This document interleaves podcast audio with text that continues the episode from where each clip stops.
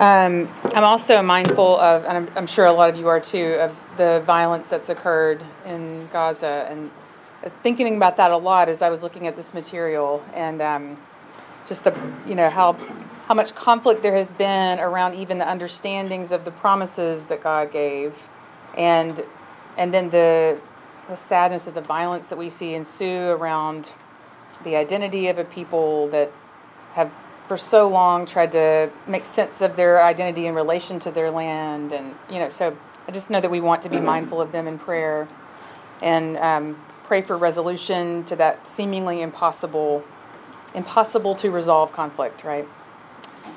Um, okay so i want to um, just do a really brief review of where we have been so far. So we started by looking for especially for those of you who are visiting we're looking at the kind of large, sweeping scope of the biblical narrative, and we're using uh, one of our colleagues, John Mark Hicks's book, Around the Bible in 80 Days, um, to think through it. So if you're interested and you want to get a copy of that book, it's a it's a helpful one. Let me know if you'd like to be on our uh, the mailing list about how we're going through that book. I'd be happy to share that with you.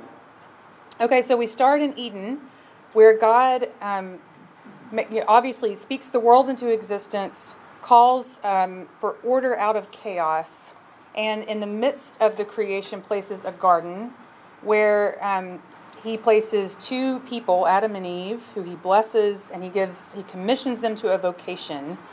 Their vocation is to set the world in further order, um, to partner with God to order the chaos, and to expand Eden, so to speak. Okay, so um, all, that's how we're understanding the vocations that they have been given. Um, you know, to multiply and uh, be fruitful and fill the earth. And uh, what they're doing is they're filling. They're supposed to be filling the earth with more images of God because they are image bearers.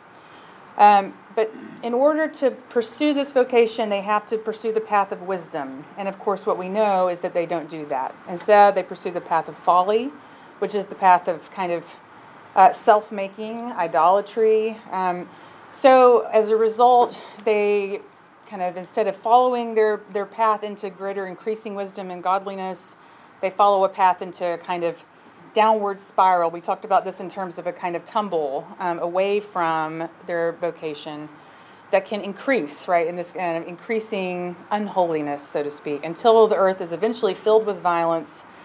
And then we have God's intervention in the form of the flood. So we looked at that and how um, this is a moment of recreation. This isn't God giving up on the creation, it's God saying, I have a will to redeem all of this, to set it to rights, and I'm pursuing this way of doing it. So Noah is sort of like a new Adam. Um, he and his family are like start. They're they're the family that's starting over.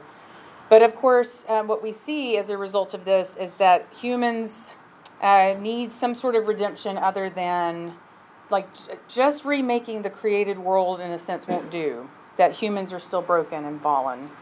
And so we're going to need some other mode of redemption, right?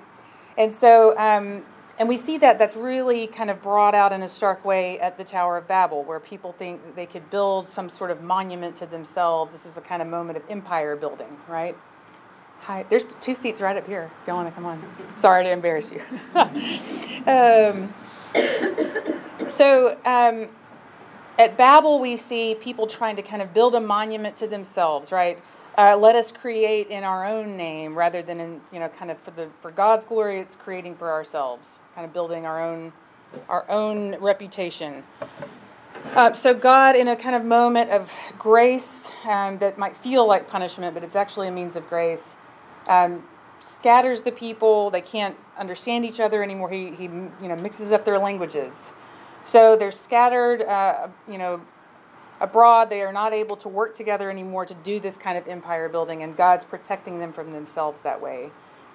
Then, right after that, we have this beautiful story of this person, Abraham, who God calls out, and God says, Follow me, I have this destiny for you. And Abraham is faithful enough to do this. Um, in this you know, ancient Near Eastern setting, that's a remarkable act of faith. Um, I, I, heard this somewhere and I thought it was a useful way of understanding exactly how faithful it was that Abraham did that. Um, you know, for us, we think of, eh, you know, Abraham remaining in his father's house. In our context, that sounds like, you know, the grown son still living in the mom's basement. Not not exactly what you want, right? But in in this setting, it was absolutely the the like duty of the son, so to speak, to stay in his father's home, and that's what you did, right? You kind of um, your father would have would be the patriarch of this big family, and the sons and their families would stay and sort of carry on the work of the father, okay, and sort of expand his. Um, uh, you know, domain, so to speak, or his his power or his influence, and it was all about um, you know responsibility as a son would be to stay with that. It would be unheard of in a lot of ways to move out and move away from that. So it was a real act of faith on Abraham's part. He's moving away from his very kind of um, his safety, his social safety net, so to speak, right? He's moving out of that and saying, "I trust you, God. I'm going to move into this unknown with you." And God says, I am going to make your family um, a family that's going to bless all peoples of the earth. I'm going to be with you. I'm going to ensure that uh, this blessing comes through you. I'm going to increase your family and bless all peoples of the earth through you.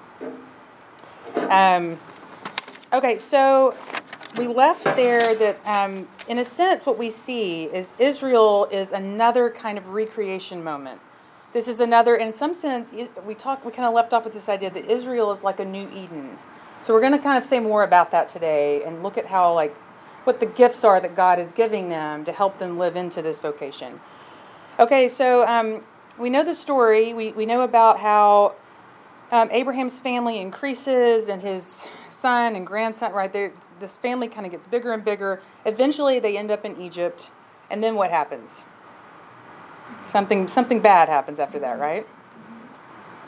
They become enslaved. That's right. They become enslaved. Okay, so um, there's this really important aspect of what it means to be Israel is this memory of having been enslaved. You you were once an enslaved people, and then God brought you out of slavery, brought you through the Red Sea into um, towards the Promised Land. Okay, so Exodus 19:3, starting there, um, says then Moses went up to God, and the Lord called to him from the mountain. Where are they now? On the other side of the Red Sea. This mountain. They're at Sinai. That's right. Yeah. Okay, so God, God called to him from the mountain, saying, Thus you shall say to the house of Jacob and tell the Israelites, You have seen what I did to the Egyptians, and how I bore you on eagle's wings and brought you to myself. Now, therefore, if you obey my voice and keep my covenant, you shall be my treasured possession out of all the peoples. Indeed, the whole earth is mine, but you shall be for me a priestly kingdom and a holy nation. These are the words that you shall speak to the Israelites. Okay, so you hear here, again, this is sort of like a repeated refrain in the story, right? Um, that you are going to be uh, a priestly people for me. So we saw that already with Adam and Eve. They are a priestly people. They are called to a sort of priestly vocation in creation itself. But then what we see is now that that sort of that vocation gets shifted and kind of fine tuned in such a way that Israel functions as the priestly people among the people, not just in creation. Um, that's sort of uh, you might think of the the priestly vocation as one that all humans share, but Israel has this special priestly vocation among people. Okay, are y'all with me on that? Are you following what I mean? Okay, good. So, um, this is the way uh, John Mark sums it up in uh, on page 62. If you are reading in that book, he says God liberated Israel from slavery through God's creative power. The story of the crossing of the Red Sea is filled with creation language. So this is a new creation moment, right? From the chaos of the waters God defeated the imperial powers arrayed against Israel, baptized a new people into Moses, and brought them safely through the waters into a new land. The Exodus birthed a new people. Israel was created to serve as the renewed image of God in the world. In this sense, they were a new humanity. God rebooted the divine intent to fill the earth with the glory of God by forming a people who would embody God's values and live in covenant relationship with God.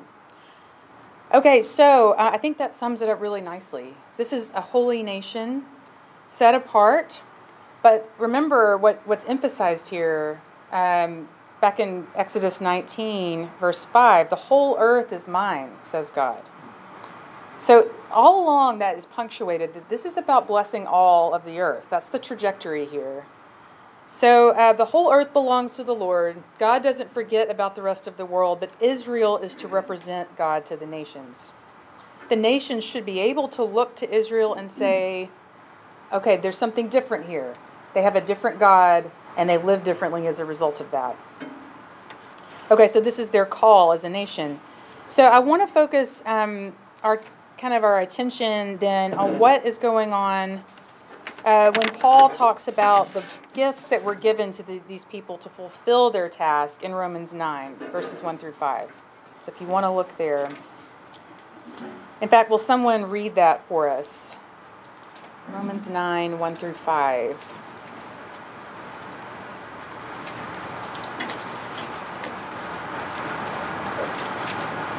I am speaking the truth in Christ. I am not lying. My conscience confirms it by the Holy Spirit. I have great sorrow and unceasing anguish in my heart. For I could wish that I myself were accursed and cut off from Christ for the sake of my own brothers and sisters, my own flesh and blood. They are Israelites, and to them belong the adoption, the glory, the covenants, the giving of the law, the worship, and the promises.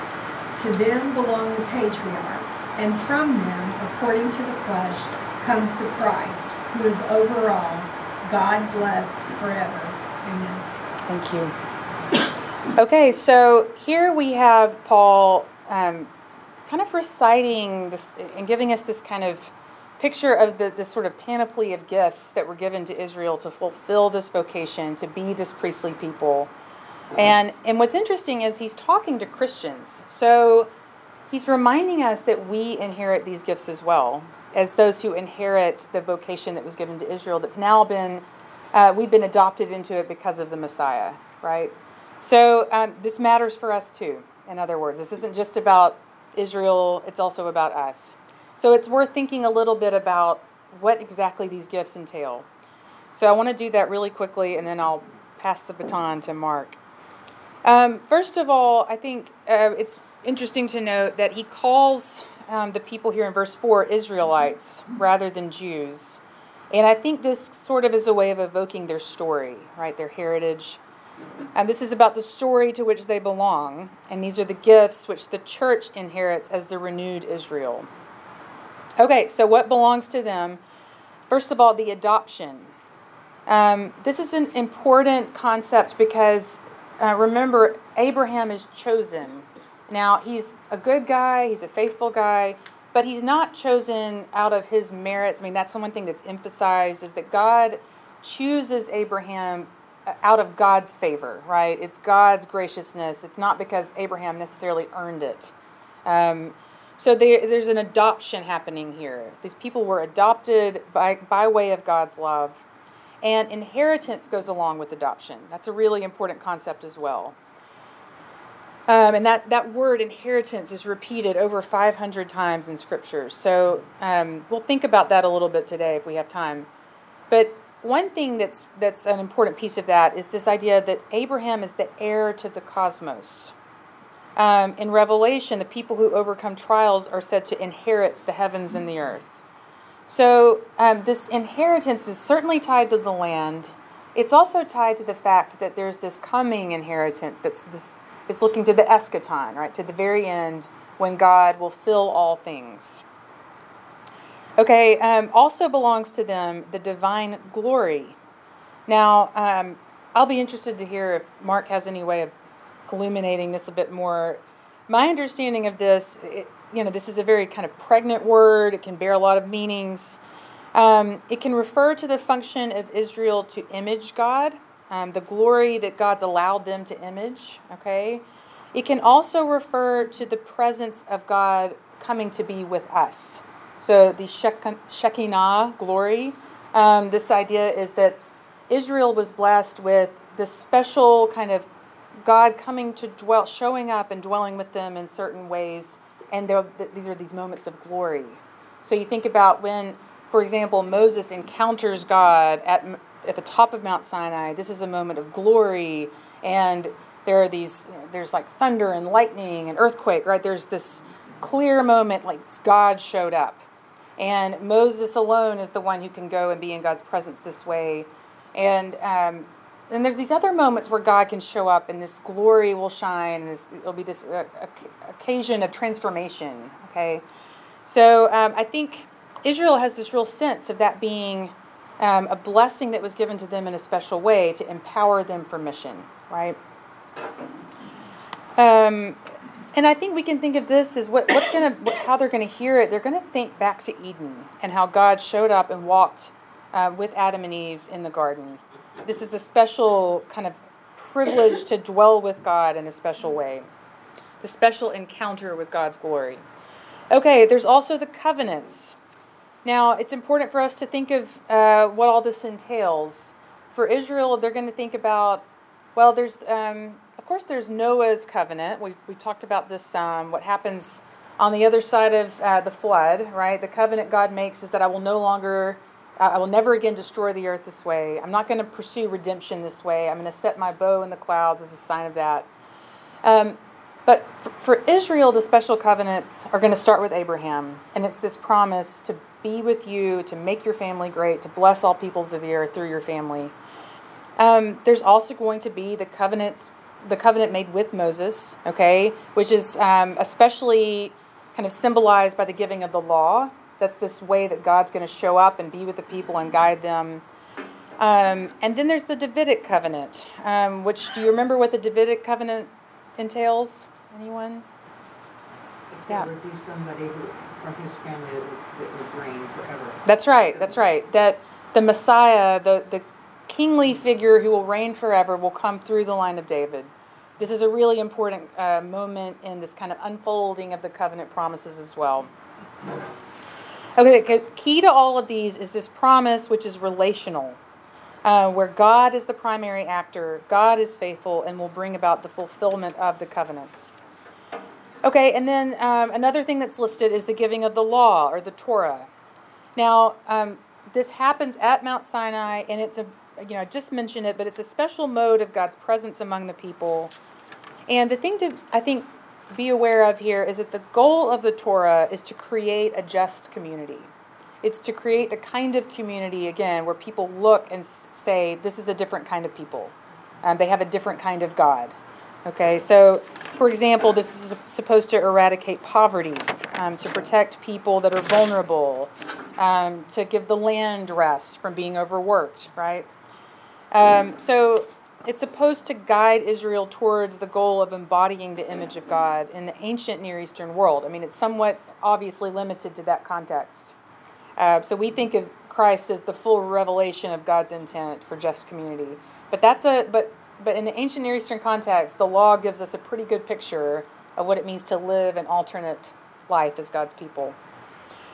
Okay, um, the worship is also given to them. This has to do with temple rituals, liturgy, the rhythms of Israel's worship.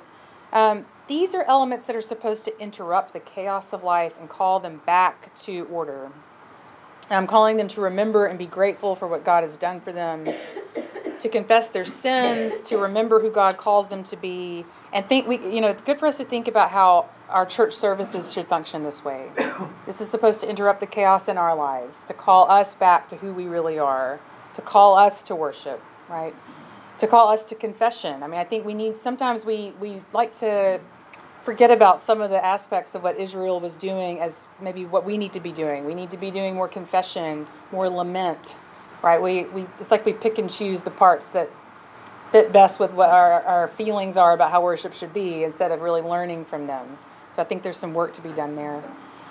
Um, the promises that have been given to Israel are also listed. These are these covenantal promises, right? Land, the blessing of all nations, um, God's promises accumulate in the history of Israel. I think that's interesting. That's why uh, tracing this kind of unfolding of God's relationship with them is so helpful. Uh, they all say that God is interested in, invested in the outcomes of the people. Okay, so they also have the patriarchs through whom come the Messiah. Of course, the story of the patriarchs is such an orienting point for their identity. And then the Messiah is, of course, the climax of the story, right? The one who God is um, bringing to kind of fulfill all of the covenant promises, the one who is going to be the window into this new covenant. In fact, I wanted to be sure to include that. Uh, that there was this anticipation they had of a new covenant. This is in Jeremiah 31. Jeremiah 31, starting in verse 31. The days are surely coming, says the Lord, when I will make a new covenant with the house of Israel and the house of Judah. It will not be like the covenant that I made with their ancestors when I took them by the hand to bring them out of the land of Egypt, a covenant that they broke, though I was their husband, says the Lord. But this is the covenant that I will make with the house of Israel after those days, says the Lord. I will put my law within them, and I will write it on their hearts, and I will be their God, and they shall be my people.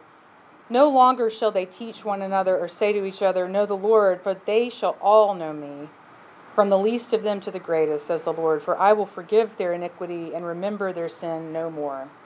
So that's a really beautiful kind of reminder of what they where they thought the covenants were going. There was this new covenant, this expectation that something new was coming. And that's what we see fulfilled in the Messiah and the outpouring of the Spirit. Okay, so I'll hand it over to Brother Black. Thank you, Sister White. you know, I was greeted uh, when I came into the building today, and I don't remember his name. John Henry? Yes. Okay.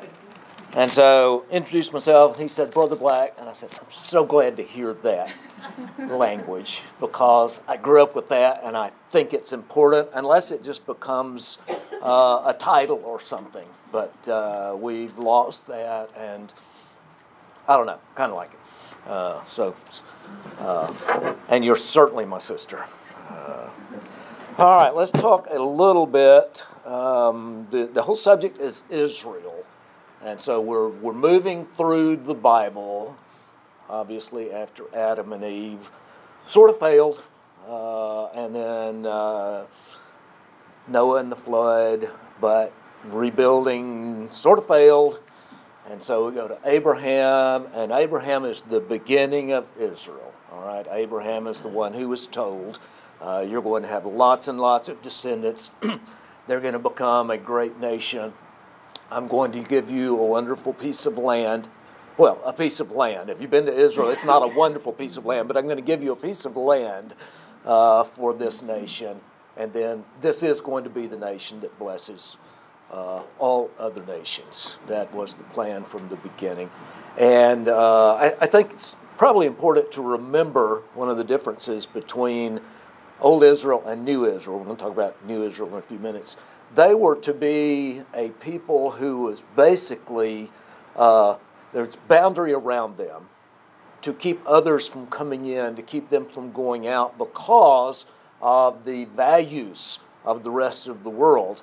Um, and so for them to be who they God called them to be to bless all the nations, they had to remain holy, which meant not mixing with the nations. And as we'll talk about even more when we get to the New Testament, that's what sort of uh, the New Covenant came along and said, I'm going to give you help to do what you need to do, and I'm going to send you out into the nations, which was unlike what was done before. Um, and so, this nation, the kingdom of God, is uh, to go and set up outposts all over the world. It will remain the nation of Israel in those outposts. Uh, and it will eventually take over. We will win this battle. Uh, that doesn't seem very likely right now where the church is, especially in America, does it? Uh, but we will win this battle in the end. God will bring us the victory as His people. And it'll be so much better if we'll cooperate with Him in, in all of that. So, I couldn't figure out how to make my phone stay alive, and so it cuts out uh, every few minutes. What I want to do, I, I, think, with most of the few minutes that I have, is to talk about. I, I love John Mark all the way through. He talks about new creation, new heaven and new earth, and that is kind of his uh, his fundamental uh, image that he uses to say started with that uh, creation that was what God wanted, haven't gotten back there since Adam and Eve, heading there again, uh, back to Eden. Uh, love that. I think it's necessary that we have it. I want to add to that, though, I want to uh, get clearly into our mind this other uh, image of the kingdom of God. All right, not so much kingdom language until you get to Abraham. So it's all the way over in Genesis 12. Okay, it's 12 chapters in that the whole kingdom idea uh, begins, and that's Israel is going to become God's kingdom, and that is going to uh, be the group that brings all the nations who choose to do so uh, under God's kingship. And uh, that goes from Genesis 12 all the way from Revelation 22, when the capital of the kingdom of God, Holy Jerusalem, comes down onto the earth, and God Himself rules among His people from Jerusalem. And so I, I think we, we must understand the importance of this whole kingdom. I was about to say metaphor. It's not a metaphor. Okay? This is the reality. Um, it's not just, and in fact, when we get to this, I'll talk more about this in the New Testament. But when we think about ourselves or the kingdom being here, you hear a whole lot of uh, language about kingdom work, hear a whole lot about the kingdom being within us. And so there it becomes sort of this metaphor. The kingdom is this inner thing of our desire and the Spirit leading us to want to be, uh, to imitate God's will, to imitate God in our world. I want to say it is much uh, bigger than that, it is much more tangible than that. The kingdom is actually growing from Israel and us, the new Israel, across the entire world.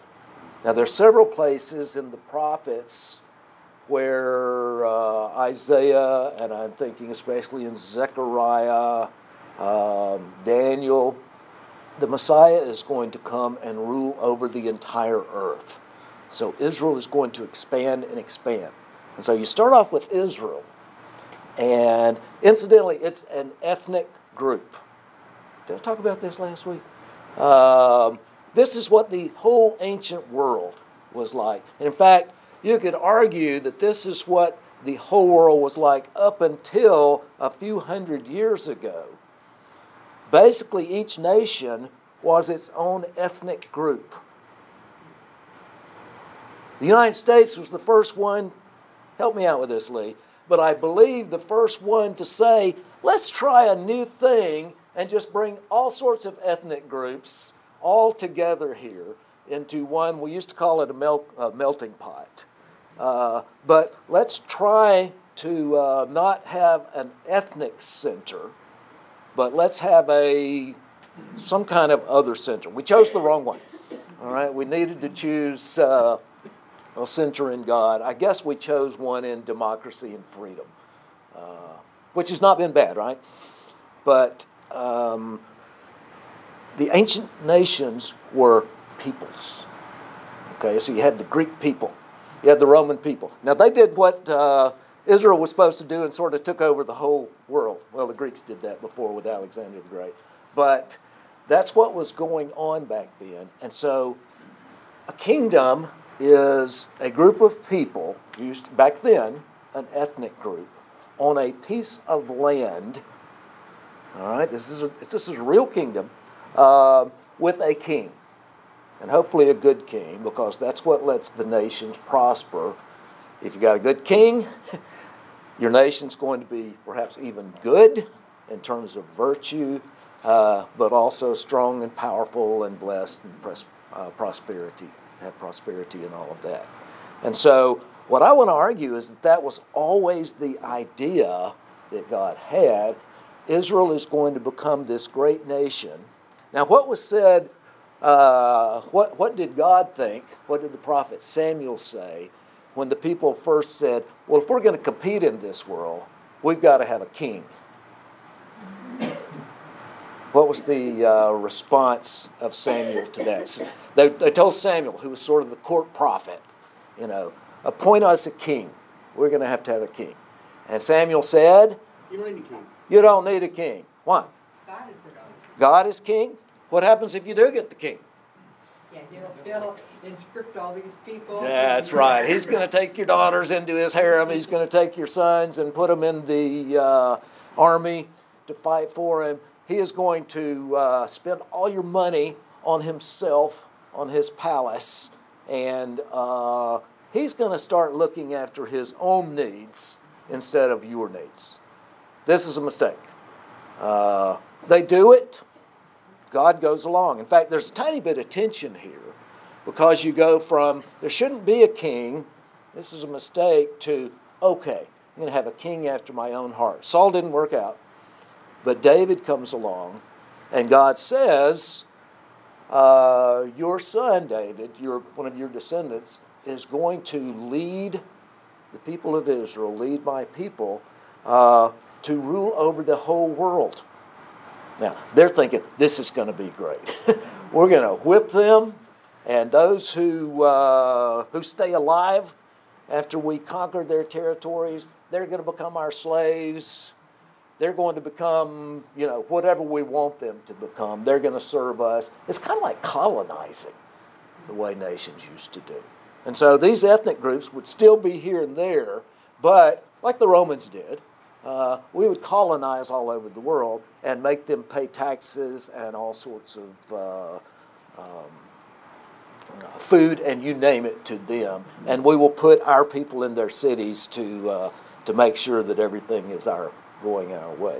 So that's what the Israelites thought about. And I'm pretty sure that's what um, God was thinking about is that Israel would truly become a great nation. It would be ethnic. And this was the big problem that, that came with the gospel. What did most of Israel, what did the mo- most of the Jews at Jesus' time say uh, when this whole idea of reaching out to Gentiles came up? No. No. If they're going to become Gentiles, they got to become Jews. And if they can't become ethnic Jews, which they can't, at least they have to become just like us in every other way. And so if we're circumcised, that's one of the things we got to do. They're going to have to do that. They're going to have to have Saturdays off, not not working. They're going to have to uh, keep the holy days. Uh, and of course, Paul said, not going to happen. That's not what God has in mind. He's sending us out to the Gentiles, except Gentiles as Gentiles. So what happens is all those Gentiles come into the nation of Israel. If you'll read through your New Testament, you might be surprised at how often and how dominant is this whole idea of the church being, the people of God being, the followers of Jesus being the new Israel. And it was actually true because the church began with what kind of people? They were all Jewish. Almost all of them were Jewish for the first 20 years. Think about that. This is not a non Jewish group. And when they went out, uh, when Paul and others went out and preached to the Gentiles, they were invited to come join Israel. Not as Israelites, not as Jews, but to be what God always wanted. And so the term Israel takes on a little bit different um, tone here. And it's one of the reasons we don't call ourselves Israel anymore. In fact, there are very few Jews among us. And so, and to, for them to call themselves Israel, uh, like instead of church or whatever, would have been difficult, be really difficult for us today. But I think it's a shame that that link, that connection has been lost. You know, there's people, what was it, Andy Stanley, who said we don't need the Old Testament anymore? And I go, we can't be the church without the Old Testament. We're new Israel. All of those things that were promised to Abraham and to Israel, that's, that's what we're trying to do now. Our entire uh, reason for existence is to continue on that role, that purpose of Israel, which is to reach the whole world and bring them under God's kingship. Now, the trick is, we're not going to do it with spears and with shields, defensive weapons, uh, and with um, what else did they use? Bows and arrows, uh, whatever. We're not going to do it that way. We're going to overcome the world. We're going to beat them into submission with what? Love and love and service. All right, that's our weapons. We're going to go out and love these folks into submission. They're going to come to love God the way that we do. They're going to experience the blessings Israel was always promised. The kingdom of Israel is someday going to be um, completed, come into its fullness, and enjoy all of those blessings that God has uh, promised. Okay, is this too uh, Jewish for you? Is this uh, does this sound? I mean, I, I'm not saying we're Jews. I'm not saying we're Israel because that sounds ethnic. Especially, don't don't tell your Jewish friends we're the new Israel, uh, and you're not. Paul says some things like that. Okay, Paul could do that. He was Jewish. All right, the early church. This was kind of an intra-Jewish squabble they were having. All right, this was not anti-Semitism. This was uh, Paul and the entire earliest church for two decades being Jews, saying, You other Jews, you non believing Jews, you need to believe because your king of this kingdom has come, the one that the good, God loving David um, was supposed to be better at, but the uh, descendant of David.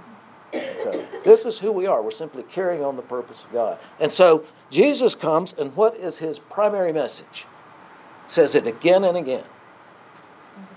The kingdom of God is near, has come, uh, coming soon or whatever. And so we're going to talk a lot more about this again later on. But Jesus said the kingdom is here because I'm here, uh, because the blind are seeing, because the poor are getting good news that everything's going to be reversed in the eschaton. Uh, but uh, so you say the kingdom is here, and then you say, is the kingdom here? Well, obviously not. Look at what's going on in the world. Children are being abused. People are being destroyed in war. Uh, well, I've taken just about all of our time. So the kingdom is already here, but what's here, it's enough to give us hope and enough to give us joy. But it's not nearly, as Paul says, what we're waiting on when the real kingdom comes in, when the full kingdom comes in. So I'm going to go ahead and tell you what the kingdom of God is. All right, you're so fortunate to have me teaching. I'm one of the few that knows this. The kingdom of God is the final kingdom of God where He rules across the entire earth. Every knee has bowed, and it only comes when He is absolutely, in fact, Jesus, the Messiah, has come to destroy all the enemies all those forces of evil, the powers behind Rome, the powers behind the nonsense that's going on over there now in Israel with the Jews and the Palestine and the Palestinians. Um, yeah. Do I don't know if I dare say this. When did the Jews of Jesus' day lose the land? 70 AD. 70 AD. Why did they lose it? They ticked off the Romans. They, that's right. They rebelled against the Romans as if they were going to take on the Romans. What had Jesus clearly told them not to do? Don't use violence. Violence is horrible, it's going to get you destroyed. They did it anyhow, they were destroyed. What are they trying to do now, and what are the Palestinians trying to do now, and what does the United States of America try to do now to make the world what we think it ought to be? We're using violence. Now, I don't have good answers to this. Lee, do you want to just jump in here? not, not this time. All right. Uh, so it's fascinating when, in their infinite wisdom, the United Nations created the nation of Israel in 1948. They gave them a land that people were already living on. I'm not saying that was a bad decision. I'm saying it's certainly a really messy one.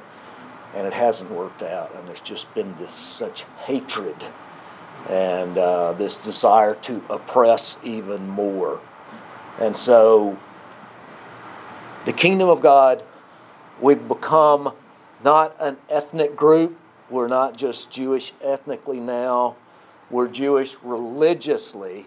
And you know, the only difference between us and Israel in terms of actually being able to carry out God's plan, we're just like human nature hasn't changed at all. Israel failed. Adam failed. Noah's descendants failed. Israel failed. How are we supposed to keep from failing? Spirit of God, it's the only difference. We know that Jesus died for our sins. We've been given the Spirit of God, and that is supposed to make us more capable of being the true Israel that does across the world what we're supposed to do. Uh, and that is when, with love, with just taking whatever is done to us without fighting back, and take over the world. Is it working? Not in the United States, but is it working across the world? There are over 2 billion Christians, and it's just exploding in the global south. Over 2 billion. There may be 3 billion in another 40, 50 years. We're the ones who are out of step, the Western world. Uh, doing very, very well. The kingdom is growing. We can thank God for that. Okay, I went over. We didn't have a chance to talk, and I'm sorry about that. We'll do better next week. That's how you take care of that. Take that ball.